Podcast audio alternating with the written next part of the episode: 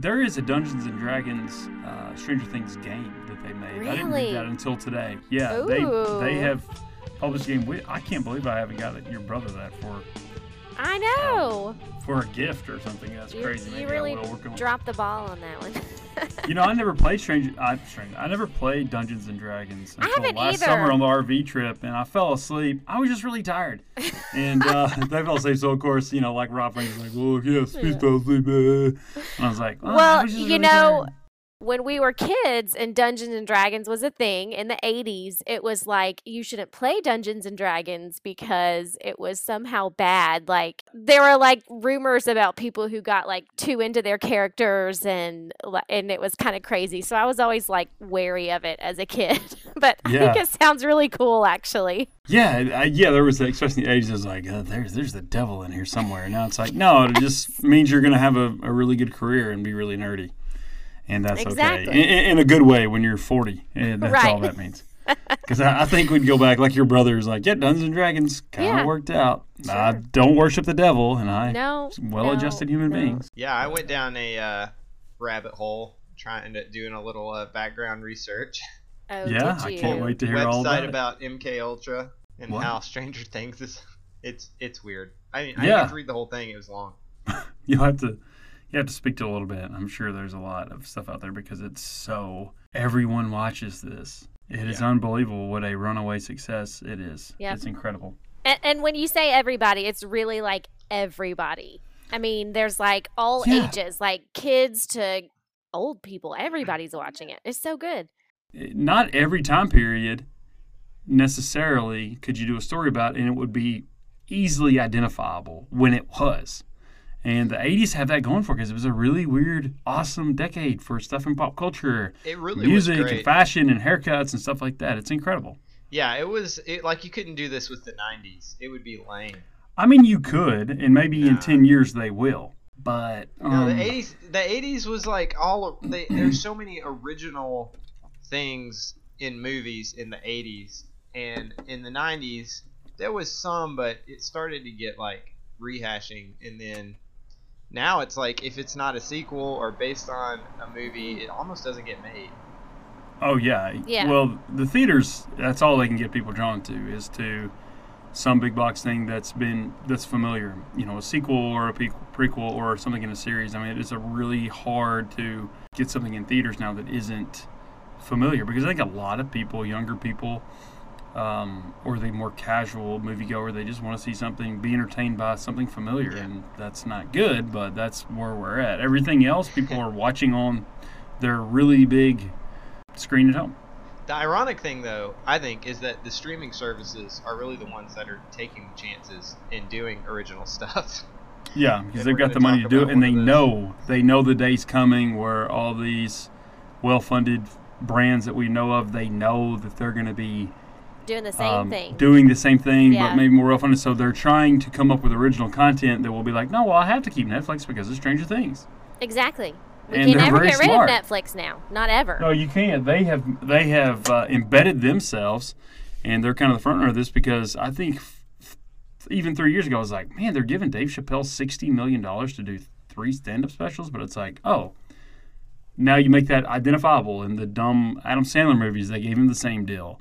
And then obviously all this content, and then they threw out a lot of little nets for, and then they came back with Stranger Things. How many little projects like this did they fund? And they were trying to hit something where it's just undeniably like a pop culture hit, and you have to get, you have to have Netflix to see it. And that was brilliant. And that in their algorithms and stuff where they basically create content for people based on what you've done, they're kind of the head of the class. They're the forerunner of all this. It's really, really interesting. So you see Disney and everybody and all the networks kind of getting in on the back end now, but they're just following that Netflix script. And if Netflix had been like, oh, that's so cool, because they started, I mean, we all remember Netflix, that they just sent me DVDs of Lost. Yes. You know, like, you know, that was 10 years ago. We did that for sure. Of course. And I was like, well, I guess I'll watch all of Sopranos now, and they'll send them to me 3 at a time. And so this season, where their original thing, they just kind of went with the times, and they took some bold chances. And if they hadn't, they just would have been, remember that time when we had Netflix, you know, in between Blockbuster and Hulu, and we had that weird Netflix, and they would just send us the... But kudos to them. It's really interesting. They nailed it. Nailed it.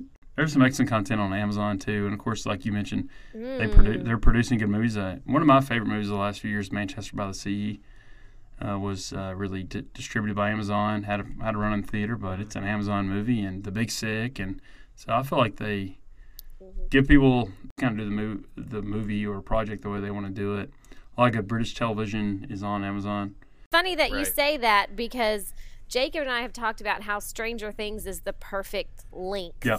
You know, how other shows will go on for like 20 episodes and there's all these fluffy filler episodes. Yeah. And you're like, just get on with the story. You know, I've been rewatching Veronica Mars and I'm like, holy cow, just get to the, you know, like the overall story. The, you know. Right, yeah. We get on with it. Yeah, like, I don't. That's the beauty of Netflix, too. Yeah. Because they've said, well, just do whatever you do because we don't care how much they watch it. They'll watch something else and. But the networks are like, nope, 22 episodes, and she's got to take a vacation to Hawaii or something because we got to get 22 episodes. Yeah. We got to get commercials and all that. And so boy, I think the 8 to 9 episodes is like perfect because they're all jam-packed. Oh, yeah. I mean, they're all everything's good. Essential. Yes, everything is. And that makes it so much fun. It reminds me of really well-written books where the author will...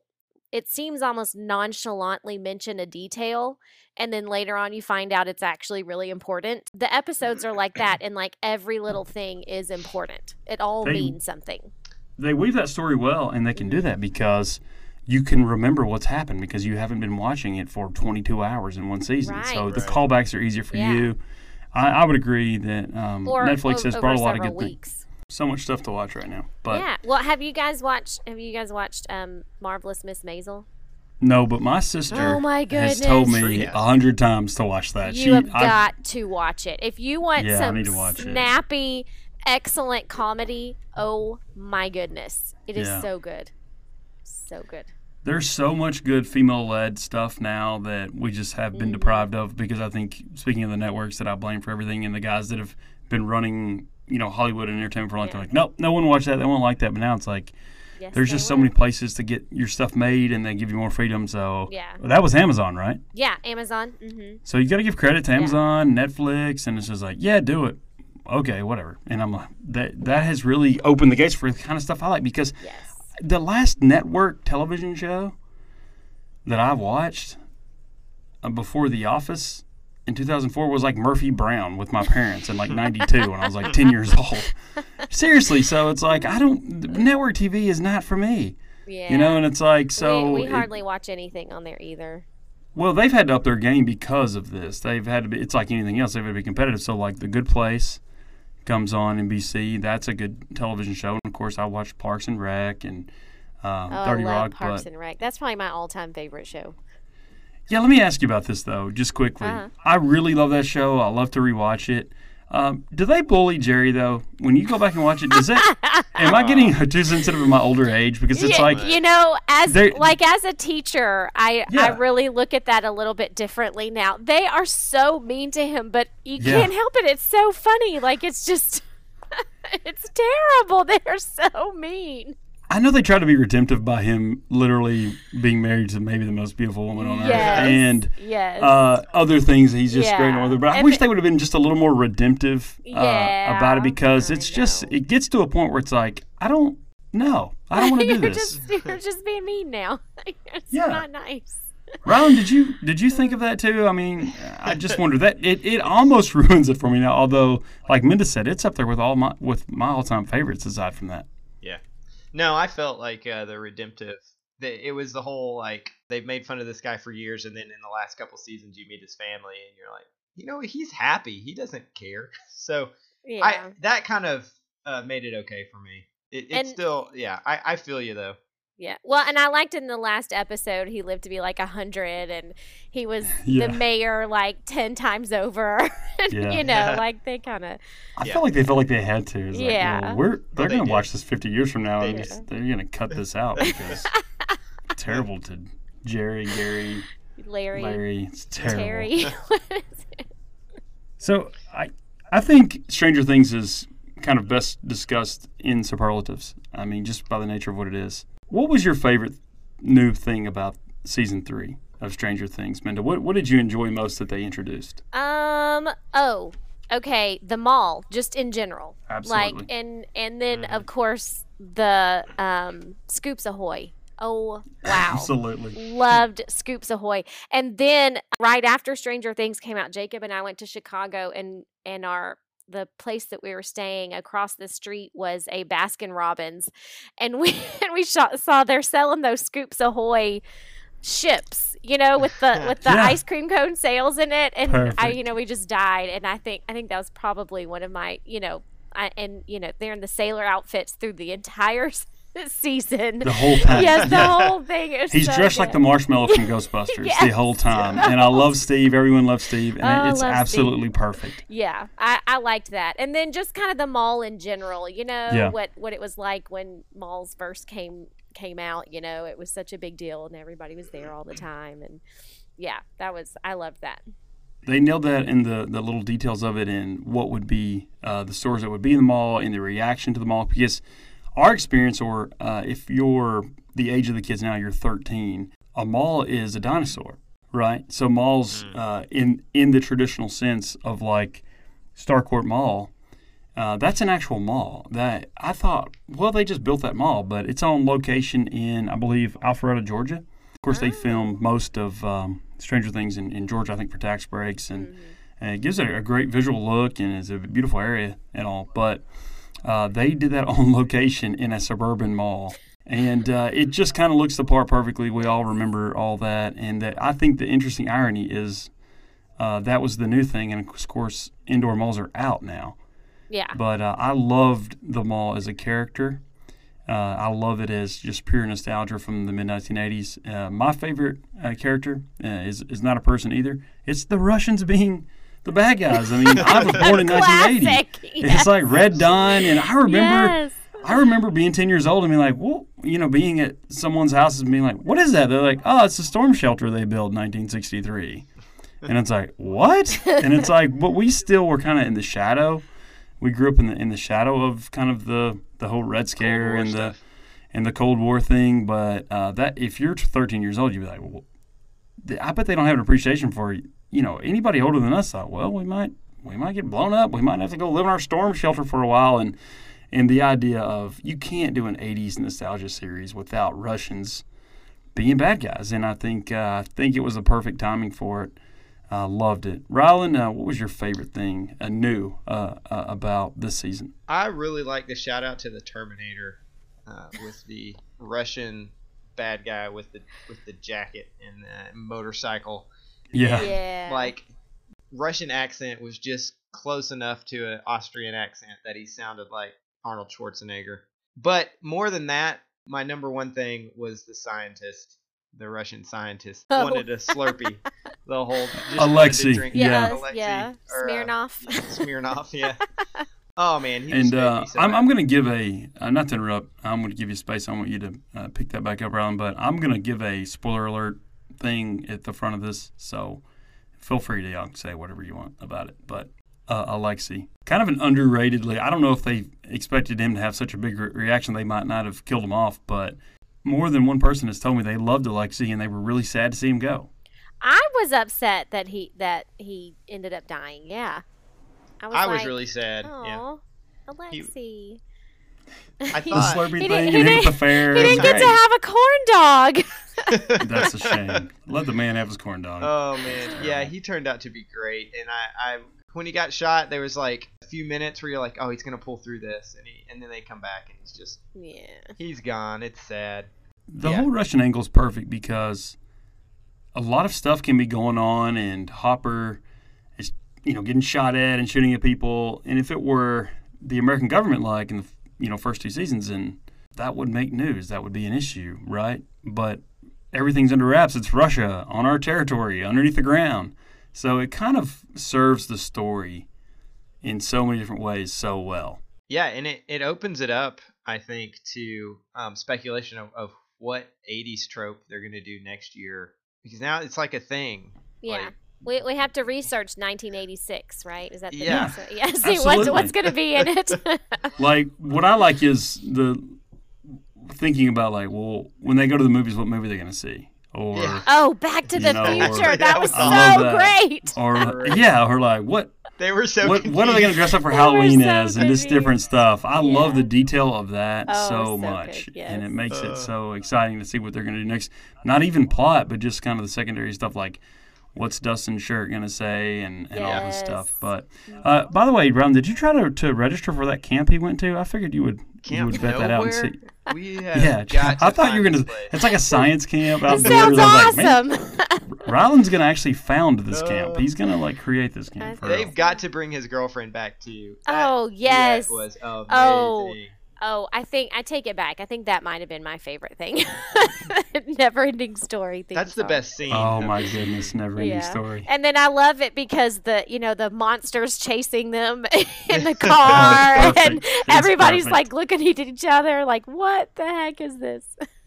So, Minna, do you think they have a list? It's like, well, clearly we have to talk about it at some point in the series. I kind of think that they do. They have to. Because they look at, like, here's what happened in 85, here's what we want to do. Yeah. And then they just reel the story behind. But then it's like, they have to have a big chart of, I am not doing this series without us at some point doing a never-ending story montage, right? I think that's how the whole show started, is they were just sitting around going, what were our favorite things when we were kids?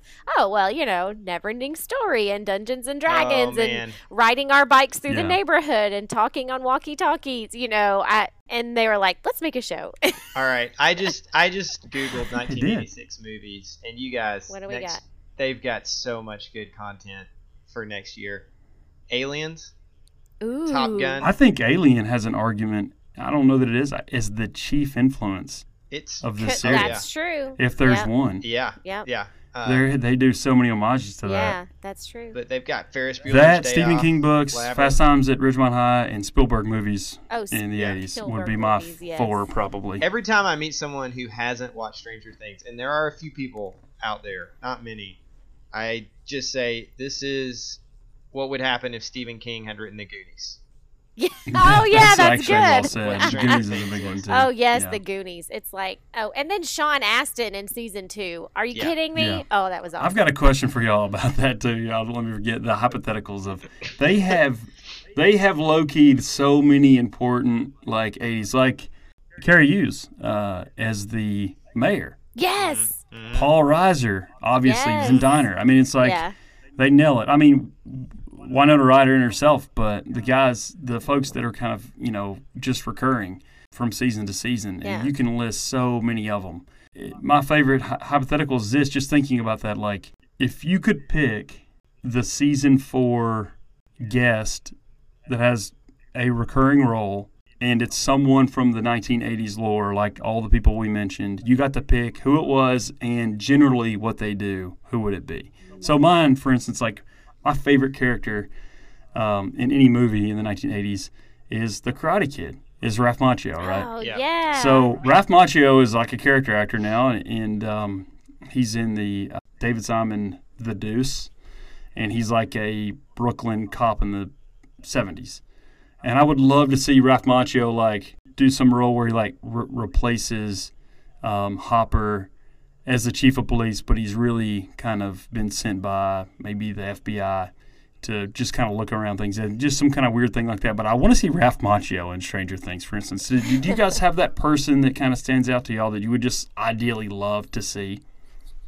For me, we talked about Aliens, and Sigourney Weaver has played like the bad laboratory kind of evil person before. I would like to see her as like a good guy in Stranger Things next season, like one of the protagonists in season 4. That would be great. I think Sigourney Weaver would, because they have relied and obviously been so inspired by Alien. I think that would be the perfect homage, just having her there. Yeah. How about Molly Ringwald?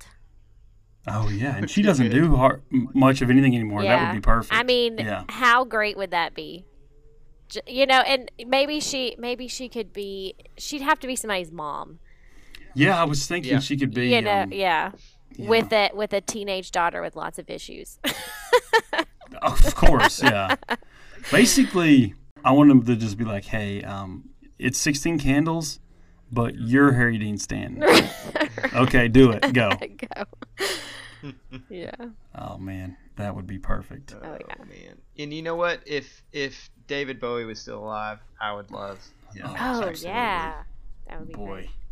It would automatically be the weirdest and best part of Stranger Things. Absolutely. Like, wow, remember that 5 minutes that David Bowie was in Stranger Things? Yeah, I wish. He's incredible. Minda. Yes. Max's brother. His name is DeCray Montgomery. Is he like Zac Efron's little brother or something? Yes! That's what I keep saying! That's what I keep thinking. Every time I look at him, I'm just going, he looks just like Zac Efron. Totally. What is the deal with that? Yes, I thought that too. He does. Okay, I'm not the only one. No, you are not. Yeah. Has anybody heard of, is it going to be released in the summer or winter or what's?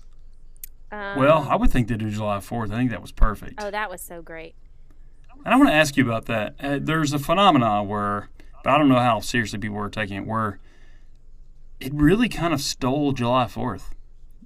Like, and they're Canadian, so maybe the Duffer Brothers have this just ruin our holiday.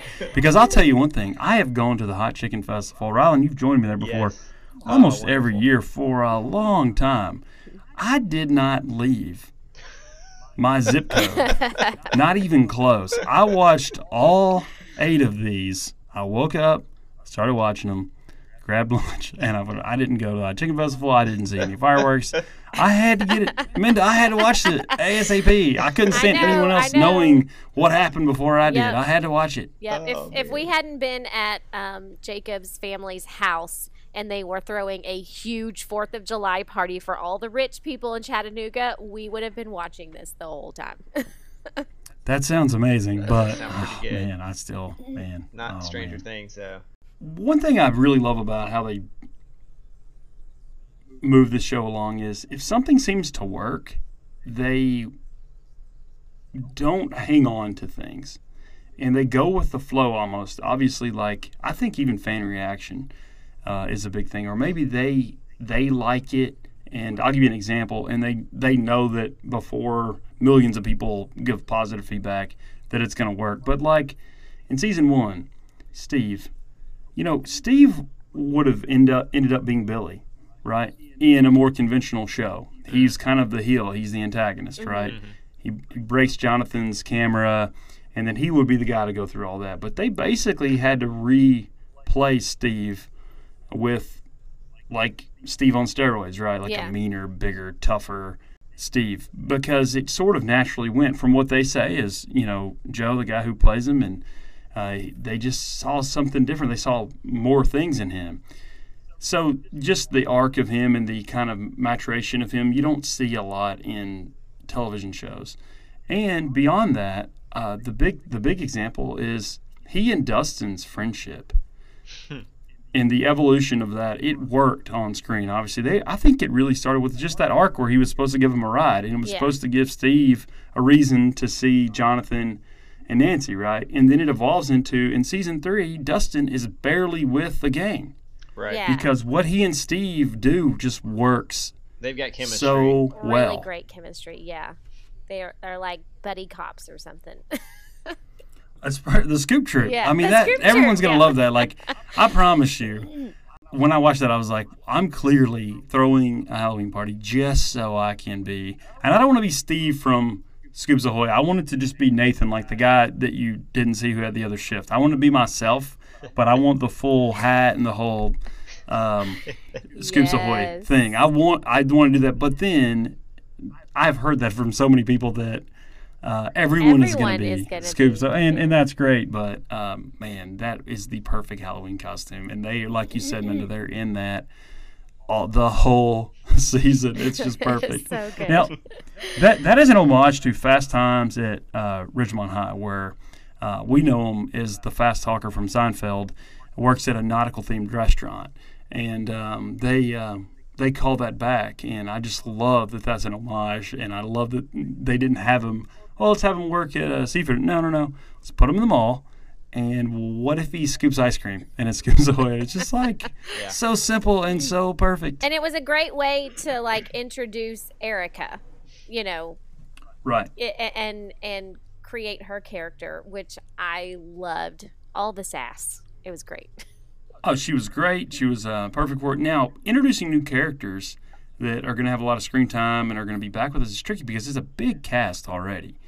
But she worked perfectly. Obviously, that's Ethan Hawke and Uma Thurman's daughter. We all know that now. And that itself is an homage to the 1980s. But she did an excellent job. She went right in there. Robin. Yeah, that's her name. Yeah, Robin. She made it work. I was thinking about what's his name's little sister. Oh, Erica, right? Her name was Erica. Yeah. Okay. Yeah. She was awesome. I'm so glad she got more screen time. Me too. Yeah. Yes. Erica's one of those things where when I first saw it, I was like, I think they've overdone Erica a little bit. But you know what? Everyone, it seemed like, has this, like a big part of the 80s is having like a bratty little brother sister. Sassy, and it seems like it was more pronounced in popular culture then. So she serves it well, and she's so funny in the having to crawl up in the little vent and everything, and that serves the story well. And I think they wanted to have a. I think they're always looking to have a more diverse cast, and she probably fell in their lap because just the little stuff she says in the first two seasons, she just antagonizes Lucas so much. It's like, you know who, because you know they're sitting in a room and thinking, you know who'd be the perfect mall rat? Erica. And it is literally 5 minutes in the first episode of season 3 when she calls him a fart face. And I bet they just could not wait for her to antagonize him. So, yeah, it's well done for Erica and Robin. The whole Scoop Troop is kind of pitch perfect. Minda, did you think any character was underserved in this season? Was there somebody you were really excited to see and you thought, I wish they could have done more? They do such a good job, I don't want to nitpick. But is there anybody you just sort of wished you saw more of? Not really. I mean, that's another thing that I feel like they do really well is everybody gets their time on screen, even though the cast is huge. I mean, well, okay, maybe I was going to say the reporter guy, but really he had quite a lot of screen time too. Well, I know one of them was Jake Busey, but you mean the kind of the main reporter guy? The crazy one who's friends with Alexi. Oh. Yeah. Oh, man. That guy. The old face guy from Mystery Men. Yeah, so I loved him in season 2, and I was, excited that he was back in season 3. Right. But really, he did get lots of screen time. So I can't think of anything off the top of my head that I felt like they didn't get enough. I guess, I will say, though, in this season, it wasn't necessarily one person that didn't get enough screen time, but the whole, group together. That's a good point. The romantic relationships and Dustin's inclination to spend time with Steve does sort of segregate the group, and I think beyond the nostalgia, the heart of season 1 is their unified friendship and love for each other. They find solace in each other. They like Dungeons and Dragons. They have each other's back because they're different from everyone else, and they're kind of ascending out from that. So that's something that you sort of miss in season 3. I felt Lucas was a little underserved in season 3 for the same thing that you just said about it. His screen time is mainly in relation to playoff and to serve the story of his relationship and the advice that he gives Mike. And, he was an emotional crux of season 1 because he didn't believe that Elle wasn't something that was going to come back and hurt them, or he didn't trust her. And I just felt like the young man who plays Lucas is just absolutely terrific. I love seeing him. But that's nitpicking because they, like you said, there's so many folks that they have to serve. They don't do 22 episodes and bore us to death with that. So a pretty tough game to get everybody in, and they more or less do a great job of that. Although, I miss seeing Mike's dad asleep on the recliner. That was like this recurring thing. Like season 1, he talked some. Season 2 was like he was only asleep on the recliner. It's like, well, where's Mike's and Nancy's dad? But that's it. Rylan, do you feel like anybody was underserved? Yeah, he was underserved. I love that character because he has some of the great lines in the earlier seasons where he's just totally oblivious of everything. And I think the best line he had in this one was like, "Why are we going on this Ferris wheel?" Like, he doesn't want to go on the Ferris wheel for no reason. He's like the ultimate old dad. He's just like this curmudgeon. He's like, what? Yes. One of my favorite scenes from season one, maybe my favorite scene, was when Steve turns from a complete jerk into like one of the main protagonists when the monster's attacking him, and he takes the baseball bat and just beats the crap out of it. And he's like bad. Like he's really cool. And I was like, oh, I was all excited because it's always good to see a redeemed character that has been a jerk and then turns into a good guy. Kind of like this season with Billy, at the end, right? Well, Billy's is more redemptive at the end. Right. Steve, they constantly come back to the fact that Steve has character. Yeah. And he, every season, takes a beating. They don't, that's not a coincidence. Like, they want to say, Steve is courageous, he defends these kids, and he is going to have a really bad black eye for it every season. I think they're going to do 5 seasons. It seems like he's going to take a butt kicking every season. They're just going to make a point of that, I think, at this point. I kind of miss him dishing it out. He took it a lot this season. He didn't dish it out. Yeah, but even in season one, he's brave. That's what they're saying. Yeah, and that's what they're like trying to say. He always does that. That's probably one of it's one of the more complex characters. I think he does a great job playing it, and I enjoy watching that character. I don't know when they started writing that they had that in mind for him, and I think that guy just sort of it sprang to life, and he's one of the unique characters in television history for that reason because of his evolution and his arc. I think it's absolutely great. That's why people can't get enough of it, and they have to find things for him to do. And it's really good. I feel like they're setting Steve up for something redemptive. Like you said, you don't always see him get beat up. There are characters that sort of are at a low point in season 3. I think they're already setting that up for a crescendo because on its onset, it's like, well, we're not going to leave them here, right? Steve went from being the coolest guy in school to working at Scoops Ahoy. So I'm interested to see where he sort of ascends because he is the Hopper of that generation, and the fact that he's not perfect, but when it comes down to it, he's an absolute hero, right? And I think it's interesting that kids in television and film a lot are kind of depicted of they might have good ideas, but they can't execute. Have you ever noticed that every little plan that they have, whether it's digging through the tunnel and going down the tunnel in season 2 or all the ideas that they have, they all work. And I think there's this subtext of the competence of smart children and the idea that if you spend all your time doing analytical fantasy games and doing your homework, that you're going to be a pretty competent person even at age 13. Have y'all noticed that theme through it, that they really don't mess a lot of stuff up, the kids? That's totally an 80s trope, right? No, but that 80s trope is like, oh, and then somebody does something goofy, but then it all kind of works itself out in the end. Mm-hmm. It's not like, hey, what if we did the who's he, what's he, and the who's he, what's he? Let's do it. And the parents are like, what? And then it's like, oh, it worked. And they nailed it. They don't survive by luck or somebody coming to save them. They like in the idea when it comes down and their plan, get the monster in the mall, pretty well executed. And you could say that about the crux of every plan they have at the end of each season to really save everybody's life, right? That kind of television really influenced me as a kid, watching movies like Karate Kid and Goonies, where people get, there are a group of kids that are getting bullied and picked on, and they turn it around and save everyone in the town or take out the bully or whatever it is that happened. I remember just kind of idolizing not necessarily the characters or the people, but just that kind of idea, story arc, and wanting that to be the story arc of my life.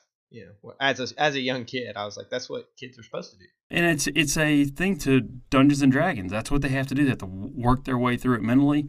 And there's no coincidence. They basically do the same thing in each of these 3 seasons to keep each other alive. But they have, to borrow a term that Justin would use, a deus ex machina, right? Right. In L.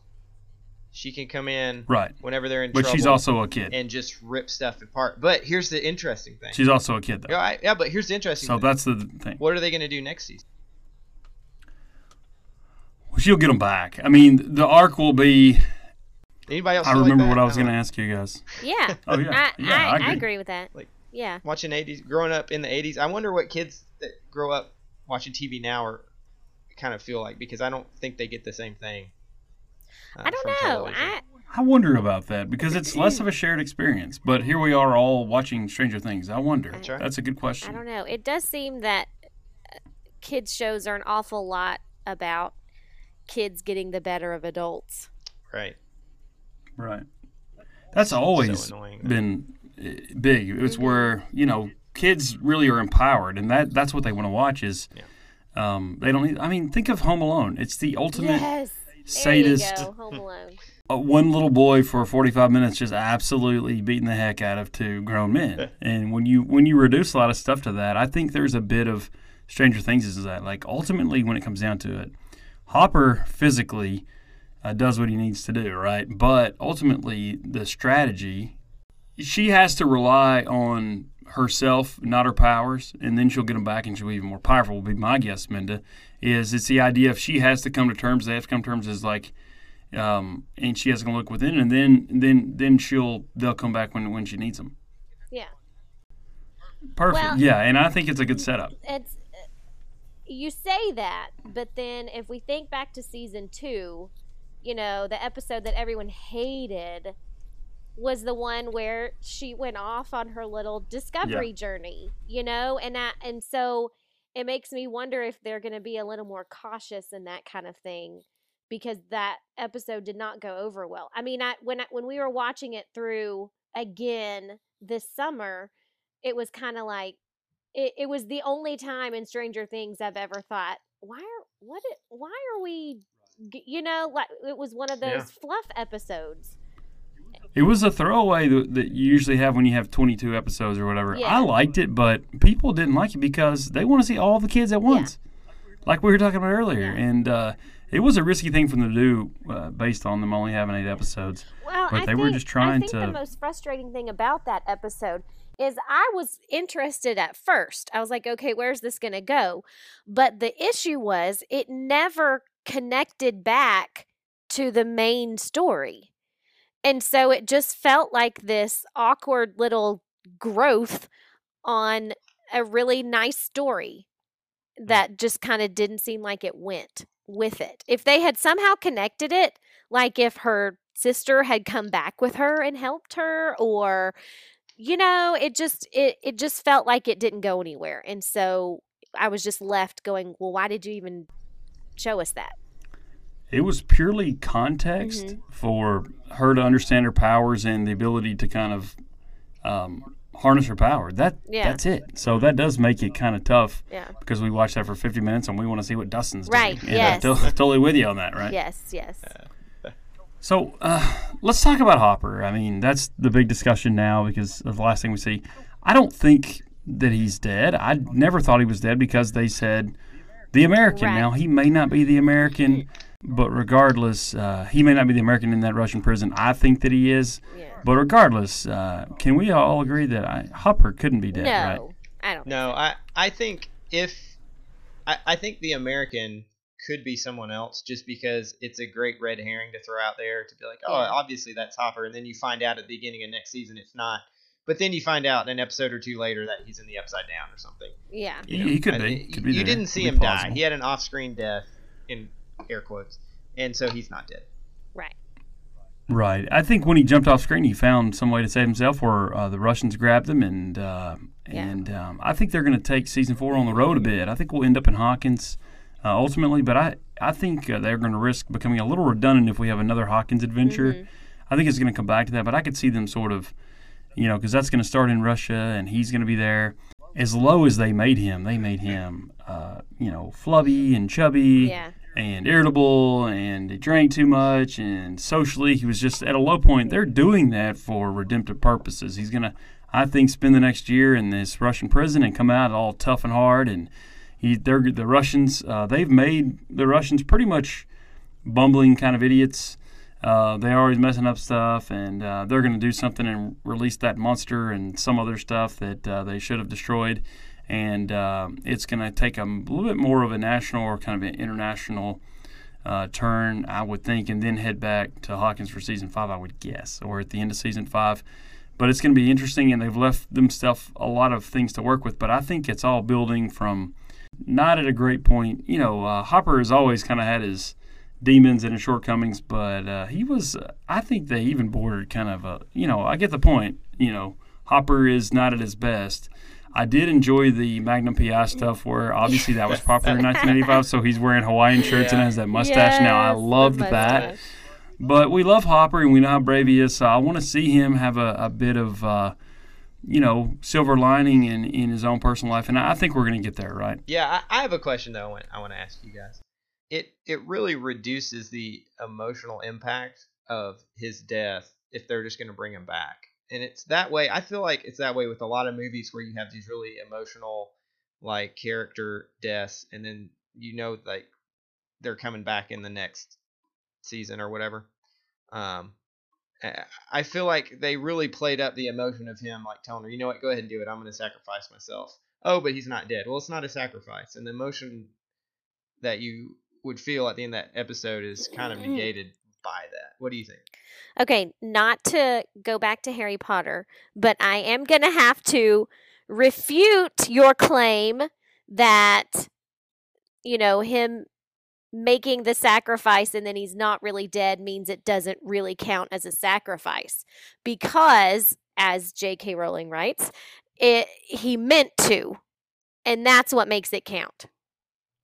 He meant to sacrifice himself. Sure. That's what he's saying. I'm not saying his character is besmirched. I'm just saying the emotional impact of the episode is now not what it was when he actually died. Yeah.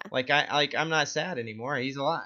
Yeah. You know, I mean, I as soon as I saw that end credit thing, I was like, oh, well, I don't have to be sad about him dying. I don't have to be sad. Right? I mean, it's one of those things. Like, when someone is dead, it's impactful. Like, it's like. Yeah. Losing someone that you've become friends with. Right. And I've heard people say, how could they have, you know, her read that letter and him be alive? It's like, no, it sets up, the emotion sets up their relationship that goes on. The guy is not dead. They would not let him be 30 pounds overweight and wearing that Magnum P.I. mustache if that was the end of Hopper. They're just not going to do that. He is in a lot of ways the crux of a lot of what they've done on the show from the beginning. Yeah, that's what I think too. It makes me think of Thor from the last. Yes, from Endgame. Endgame. My kids call him Fat Thor. Yep, he's Fat Hopper. Yeah, he's gonna come and he's gonna have his moment. It's gonna be great. Yeah, the goofy father stuff was hilarious. Keep the door open 3 inches. 3 inches. Like, 3 inches. I was just dying. Yeah, I mean, it was just, I got so tickled watching that. It was. That's funny. Is it sad that you identify with the parents now more than the kids? Yes. Oh my goodness. Yeah, I was like, Mike is a little bit worrisome. Yes. Yeah, I know that's sad. We're at that age. Yeah. Mm. Yeah, absolutely. Oh, so in episode one, when Dustin comes back and he's talking about his beautiful girlfriend Susie, be honest, as that's going on, are you thinking? Were you leaning towards Susie was fake or Susie was real? What did you think, Minda? Did you think she was real? Oh, I thought she was real. Yeah, I mean, I don't know it like that. Dustin convinced me so much as I just kind of had a feeling just on the show in general, and based on Dustin's character that he's not going to make up a girl. Like, I don't know. I had this feeling that she was real and we would see her at some point. I just didn't know how she was going to fit into the story. Yeah, I was surprised that it took so long to meet her. But when it happened, I was like, oh, that's why. It was perfect. Yeah. It's perfect. Oh, man. I just wish I could be in the writer's room early on when they're like, why is he going to intercept a message? Oh, wait, what if he goes to science camp, and what if she's Mormon and so she can't talk to him because of their forbidden relationship, which Dustin makes analogous to Romeo and Juliet, of course, and it's like just the creativity there to weave it all. Good. It's just that's who I'm gonna be for great. Halloween is Susie in her nightgown and pigtails with her. That would be perfect with her hand radio. Yeah. That's the thing. I think this show's so popular, you could be an ancillary character and still be like, we just get Jacob to take his teeth out somehow, and he can be Dustin. Yeah. That'd be perfect. Done. Oh, man. There you go. So let me ask y'all this. We have to talk about this, I think, before we go. Every season has its monster, right? Its main monster. What did y'all think about? And this was kind of a risk, and they went a different direction. I liked it. What did you think about the creepy slime monster that was using rats and then people? And is there a theme and some obviously we don't have to go far to the metaphor there. Stranger Things is not big on metaphors. We talk about the themes and meanings of a lot of stuff, but I think most of it's just pure enjoyment, and the kind of the themes are obvious. But what did y'all think about the monster this season? So disgusting. Like when the rats explode, like the first time, like I think it's in the first episode, everybody in the room who was watching it went, "Oh!" I mean, it was just, it was so gross. And then when you finally see it like coming together like that, it made me think of The Thing. Have you seen that? Mm. Yeah. Okay. Yeah. Right. Yeah. Which is one of Jacob's like favorite movies, and he's made me watch it. And it's like you watch it, and you're just like, "Oh, that's so gross." Like, I mean, it's so disgusting. It kind of made me think of that. Yeah. When I saw the rats exploding, I was like, "Okay, that's gross." But then when I saw the people melt, that was what really got me. I was like, "Well, I don't want to watch this," but I do. But to speak to that, I thought I liked the monster, and I think that one of the great things about Stranger Things, I agree with you, it is like pure entertainment for me, but I think that one of the cool things about it is there's so many possible metaphors. You may not know what they're really going for, but you can draw metaphors all over the place, you know, with the upside down and dualistic nature of the of everything. With, you know, I was reading a website where they were comparing the whole thing to like the MKUltra LSD experiments, you know, the first two seasons where the government was really a player on the antagonistic kind of side of it, where they were running the experiment and experimenting on people. Yeah, trying to see if they could create a super soldier and do all stuff. There's conspiracy theories about that's how we got Charles Manson. There's a lot of really weird stuff about that. I mean, you can find, and there's, I've listened to another podcast where a guy has written a book about, you know, just comparing, it's basically a Devo book for teens on like Stranger Things and